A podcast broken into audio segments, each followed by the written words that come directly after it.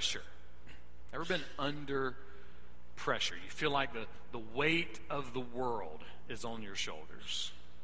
Maybe you're the kind of person that you are really calm under pressure, but you freak out when everything's okay. Is that you? Yeah, you know who you are. I was reading something this week about athletes and the, the pressure that athletes are under in, in these huge, gigantic sporting events. And it gave a, a description of what pressure does. And this was the description it gave pressure affects your coordination, it affects your focus, it affects your judgment, it increases your heart rate, and it creates unwanted tension. I know that feeling. A few years ago, I went to a barbecue place, walked inside. The lady said, I'm sorry, we're out of barbecue. All of those things happened to me in that moment. I lost focus, I lost coordination, my heart rate went up, I, I started getting tense. I didn't know what to do. There was no barbecue at a barbecue place. We all know that moment of feeling under pressure. Under pressure. Champion golfer Annika Sorenstam, she won 94 professional tournaments and she won 10 majors. In an article a few months ago, she was talking about the fact that she never hit a bad shot. Never hit a bad shot. And then she quickly added, because I don't remember them. I don't remember them. This is what she went on to say. You've got to learn how to throw bad shots out and stand over the next shot and say, okay, this is the most important shot. She calls it the, the now shot. And she goes on to explain the now shot this way The shot you're hitting now is the most important. 10 minutes ago is irrelevant. And who knows what's going to happen in another 10 minutes? That's good advice. Good advice if you're in trouble on the golf course, but it's good advice for handling pressure in anything in life. The ability to, to focus on the now, on the moment, because now in that moment is when the pressure is the most real. But what happens if your under pressure moment can't be solved by hitting a good seven iron? What happens if you're under the pressure moment can't be solved by hitting a, a clutch free throw at just the right time? What happens when your under pressure moment is beyond your control? Like completely outside of your control. Is there any help for those types of pressure moments? Well, there is. There's a, a now shot just for you. And what is that shot? Let's see if we can find out. Galatians chapter 3, verse 13. The Apostle Paul writes this Christ redeemed us from the curse of the law, having become a curse for us. The greatest pressure that you will ever be under, the greatest pressure that any person will ever be under, is the pressure of the curse of the law. And there is a now shot that has been made by Jesus to release you from the pressure of the curse.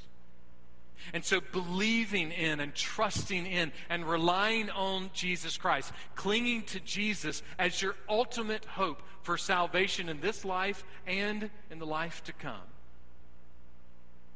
That salvation releases you from the curse. The curse no longer has its grip on you. So, what does all that mean? I mean, what is this curse of the law?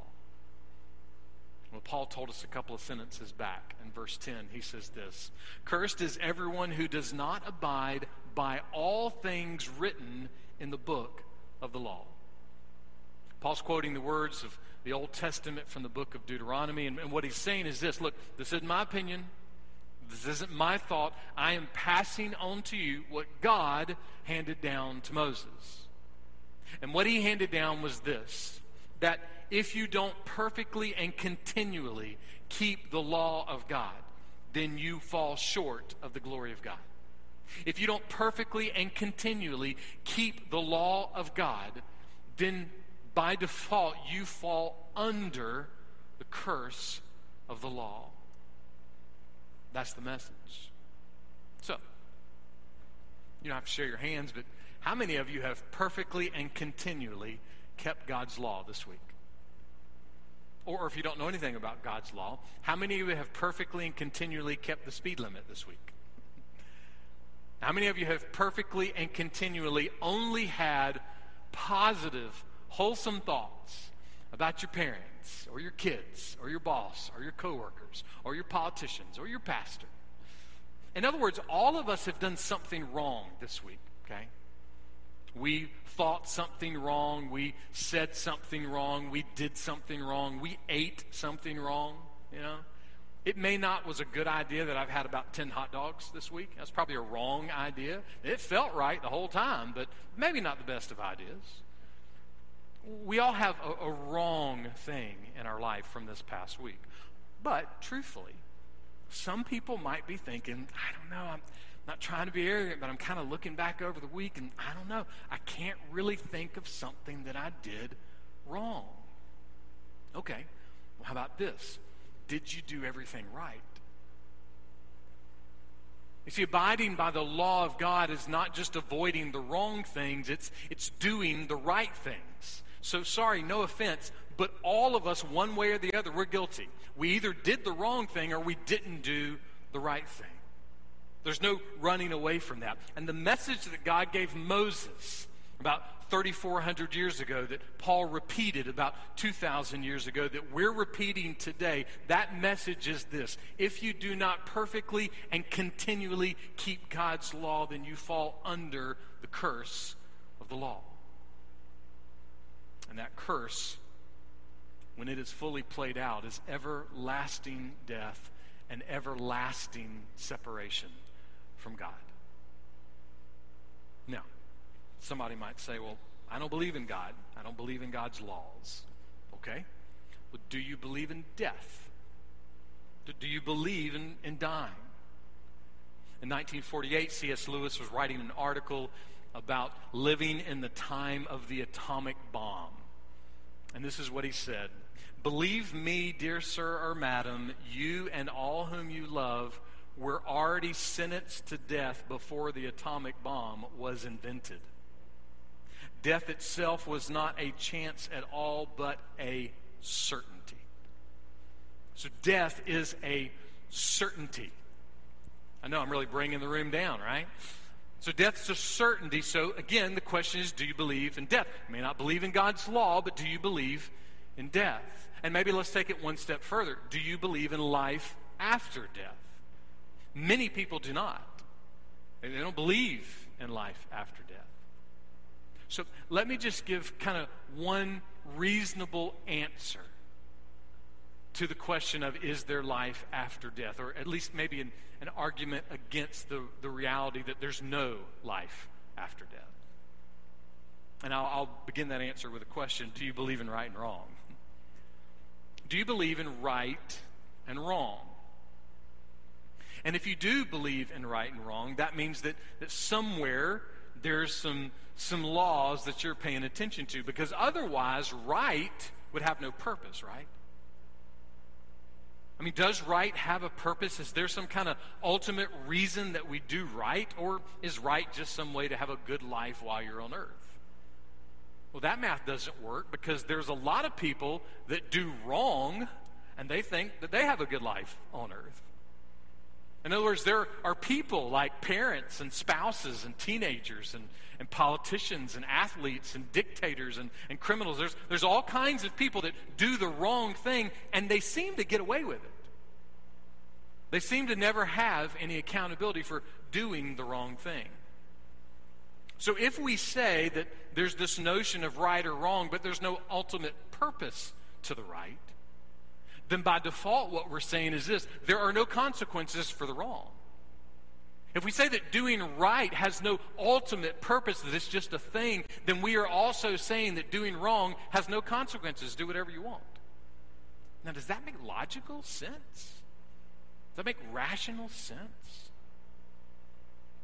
You can be a Christian, you can be a Muslim, you can be a Buddhist, you can be an agnostic, you can be an atheist, you can be a number of other things. That doesn't make rational, logical sense, no matter what you believe.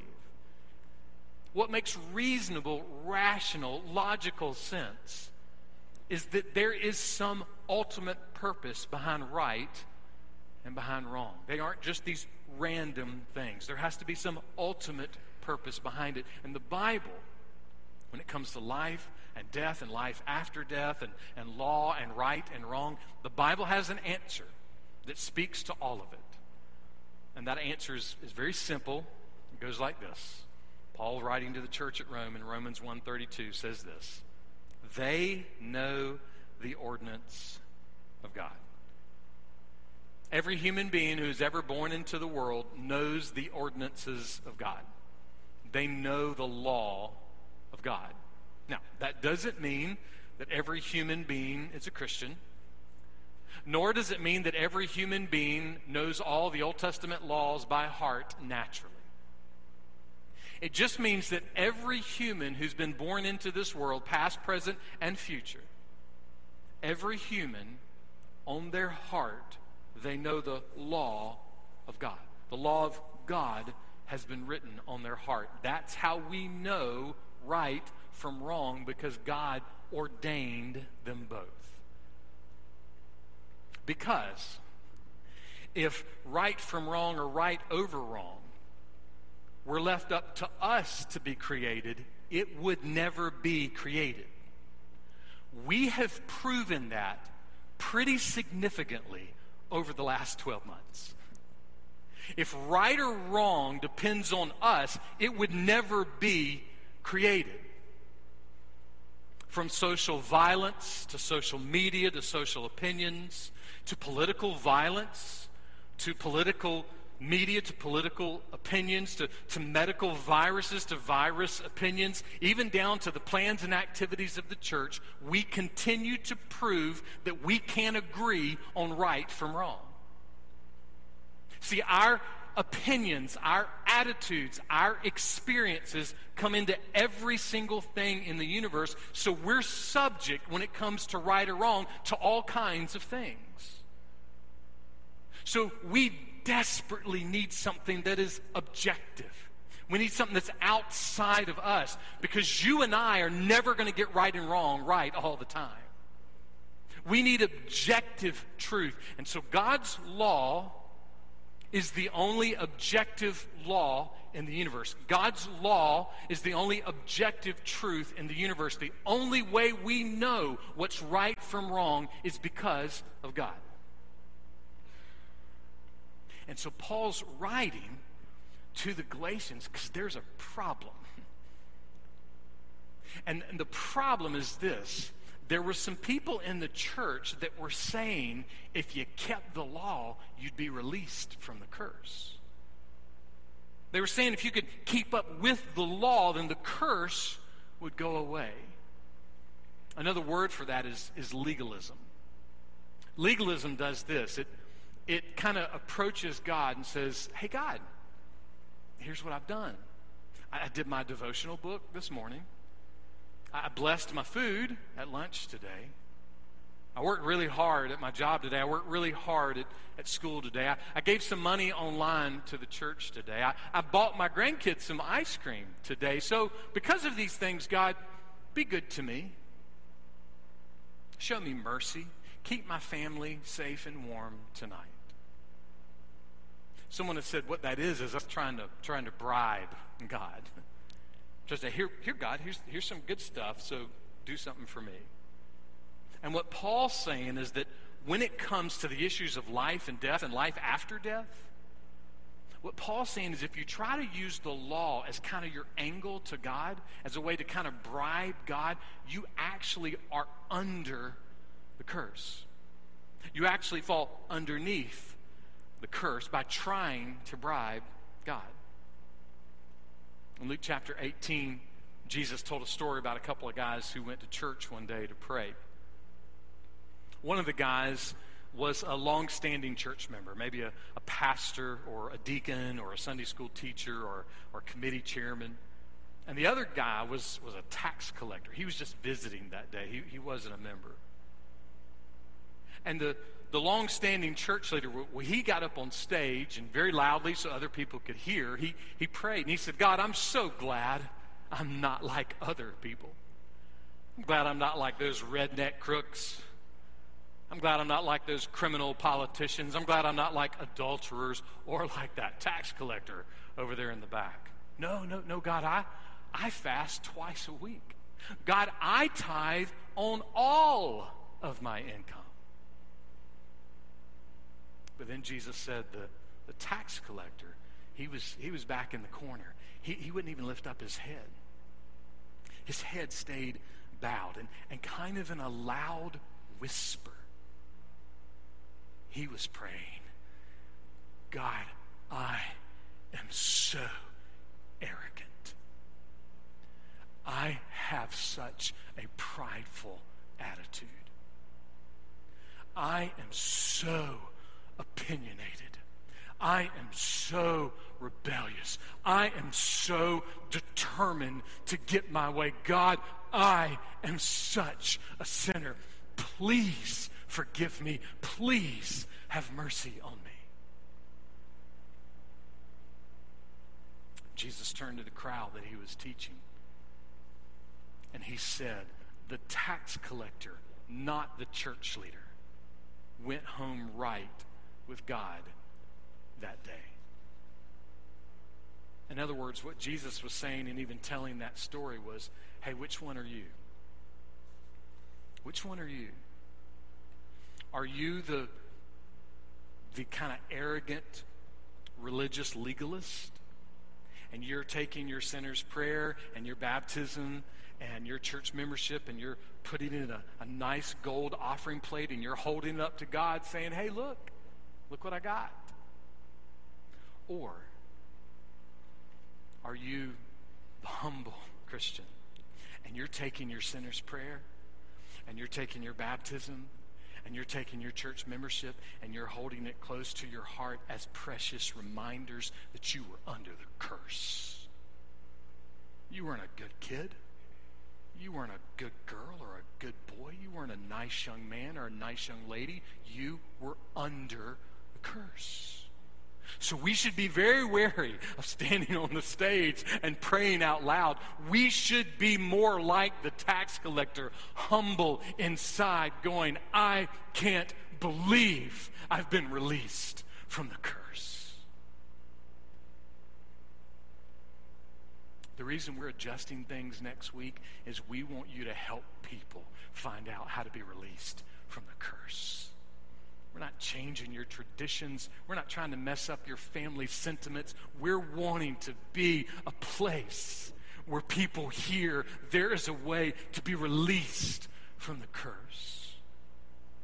And we also want to be sure that doesn't just happen one Sunday a year. We want it to be a pattern of who we are. With gracious firmness, Paul is writing to the Galatians and to us and he's trying to get us to see the law will not save you. Why? Because you can't keep it. You can't. You can't keep the law. You cannot perfectly and continually keep the law of God. You can't do it. So somebody might say, well, well, if the law doesn't save, what good is it? Here's what's good about the law. The law helps us see that we desperately need to be rescued. We desperately need to be redeemed. By who? Listen again what Paul said in verse 13. Christ redeemed us from the curse of the law, having become a curse for us. About 1,300 years before Jesus was born, it was kind of common practice that a, a criminal might be stoned to death for their crimes and they would be hung on a tree out in public as kind of a public display of the consequences of rebellion and sin. Jesus was hung on a tree. But Jesus did not rebel. Jesus did not sin.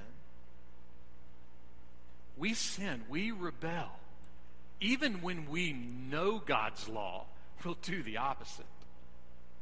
So we fall under the curse and, and we deserve it, but Jesus did not deserve to be under the curse. But what Jesus did was he became a curse for us. He became a curse for you and for me. He became a curse for our sin. He took our sin on himself. He took the curse on himself. Jesus was providing the only way for you to be redeemed from the curse. The word redeemed here means to be freed because a payment has been made. If you're a Christian, please don't miss this truth. Jesus redeemed you with his blood. Someone said, Here on earth, money talks, but it doesn't talk in heaven. In heaven, blood talks. Jesus has made a way for you to be redeemed. Without Christ, the only thing in the account of your soul is the curse. Without Jesus, the only thing in the account of your soul is the curse. There's no other thing there. But because of the blood, because of the crucifixion and the resurrection of Jesus, the account of Jesus is slam full of righteousness, of being right with God. So, when you repent of your sin, when you turn from your ways, when you turn to God, when you acknowledge that you are a breaker of God's holy, perfect, just law, an amazing transfer of funds occurs. The righteousness of Jesus is transferred from his account into your account. You can't earn that credit in your account. You can't make the deposit of that into your account. The only way the curse is removed and the righteousness of Jesus is applied is by grace alone, through faith alone, in Christ alone. There is no other way. Christ redeems us from the curse of the law. He, he makes the payment, He changes your account. Simon Peter said it this way and he himself bore our sins in his body on the cross. The Prince of Peace bore our sins in his own body. The Lamb of God bore our sins in his own body. The King of all kings bore our sins in his own body. His truth is matchless. His love is matchless. And his death is matchless. We just sang about it. How does it go? Crown him with many crowns. The Lamb upon the throne. I love this next part. Awake my soul and sing of him who died for me and who died for you. Matchless death. No one can match that death. No one can match his love. No one can match his truth. There is no one like Jesus. Now, someone may say that sounds like great religious theology. It sounds like a really, really good idea, but, but how does it impact my life right now? Well, if you're in Christ, then it impacts it in about a gazillion ways. And if you're not in Christ, likewise, it impacts your life in about a gazillion ways. Here's just one way. One way, if you're a Christian, that, that this truth about Jesus, what he's accomplished, his redemption, him bearing your sin, one way that it impacts your life. It's been two years and about eight weeks since my friend Maxine went to be with Jesus. One time we were sitting in a Bible study, and she raised her hand and she asked me this question. She said, So if God forgives us, how do we forgive ourselves and move on? How do we forgive ourselves and move on? I remember that day I, I said a couple of things to her, and then like two weeks later, I was like, I think I got some more answers because, because I began to think more deeply about that question. So, how do you move on? This is one of the, the best answers that I could offer you. Here's how you move on He bore our sins in His own body to redeem and release us from the curse. That's how you move on. If you're in Christ this afternoon, no matter what the headline says, nothing changes that. If you're in Christ, no matter what the headline says tomorrow, nothing changes that. If you're in Christ, if you hear something you don't want to hear from the doctor this week, nothing will change this truth about Jesus. See, the now shot of Jesus is always now. It's always now. Ten minutes ago is a bit irrelevant. And we have no idea what will happen in 10 minutes. But right now, in this moment, we can say this Jesus Christ bore our sins in his own body to redeem us from the curse of the law. And nothing can change that. So we put everything we have in that truth, and that's how we move when we look at the past year of all we've hated, of all we've been afraid of, of all that's made us angry, we need to, because of the gospel, get over all of it. And we need to embrace the now shot of the gospel. We need to embrace the, the now shot that Jesus bore our sins in his own body to redeem us and release us from the curse. And no power of hell and no scheme of man and no headline will ever change that. Dear Christian, let's live in some victory in Jesus. Let's live as if the curse has been lifted from our lives. Let us not live as if this earth is actually our home. Let's live on this earth with our eyes toward the currency of heaven, which is not money, not fame, not even safety and comfort, but the currency is the blood of Jesus, and his blood has redeemed us from the curse. He bore our sins in his own body. And what does that mean for you? It means your sin, not in part, but the whole of it has been nailed to the cross, and you bear it no more. And you should praise the Lord for that reality. Just, just think about it. If you're not a Christian, this is going to be heavy, and I'm sorry, but, but it's, it's just, it's God's truth to you. If you're not a Christian, you are bearing the full weight of your sin. You're bearing the full weight of the curse. And so we would plead with you to come to Christ and be free, to have the curse removed. And if you're a Christian, if you're a Christian, if you're a Christian, just you don't have to say it out loud. Maybe just say it to yourself. Just just repeat these words in your mind after me. I bear them no more. I bear them no we can boldly and courageously and joyfully, with great excitement, step into any moment of our life with that truth. I bear them no more. It's the hope of our life.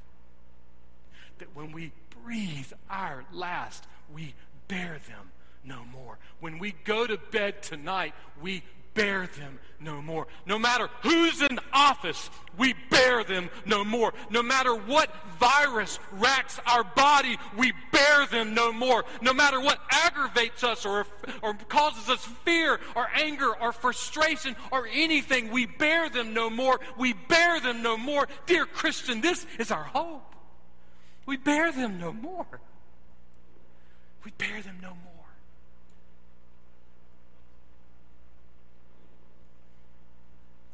One pastor says this You do not have to carry your sins or be burdened by them. You do not have to wake up with guilt or go to bed with guilt. You can bank your hope on the commitment of God in Jesus. And what commitment is that?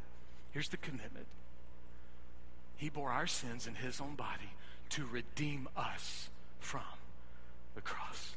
Jesus bore our sins in His own body to redeem us from. In 1952, a story was published about a man who was translating the Bible. And he was trying to translate it into the um, Bambara language of, of, West Africa. And so he had a, a man who, who knew the language, who was helping him, and, and he asked him a question. He goes, Hey, how do I translate God redeemed us in your language? And this is what the man told him. He said, Translate it this way God took our heads out. he said, What? And so he went on to explain. He said, There was a time when slave traders were here in our country and they would come and they would take people prisoner. And then they would take these iron collars and they'd put the iron collars around their neck. And, and as they got more prisoners, what they would do is they'd take a chain and the chain would go through all of those iron collars. And so there'd be one chain with all these iron collared prisoners and they'd make their way from wherever they were in the country back toward the coast to the ships. And along the way, what would happen is somebody from some of the neighboring villages, they might recognize one of the prisoners as a, a family member or a friend. And they would do everything they can to, to pull together money to purchase, to redeem their freedom. And when the money was collected and the money was paid, the, the slave traders would go over and they would take the prisoner's head out of the iron collar. And so the man said, Look, when, when you're writing this, just put that in Jesus, God takes our head out, and they'll know exactly what you mean. Friend, Jesus bore our sins in his own body to take our head out of the curse.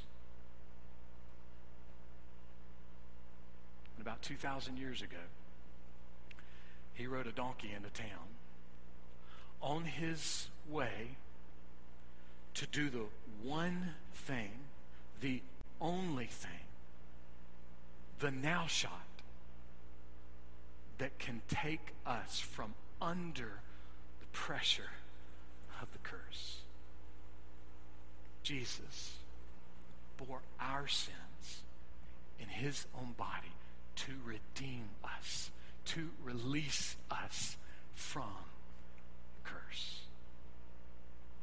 And that's why today, not to me and not to you and not to anybody else, that's why today we say, Hosanna.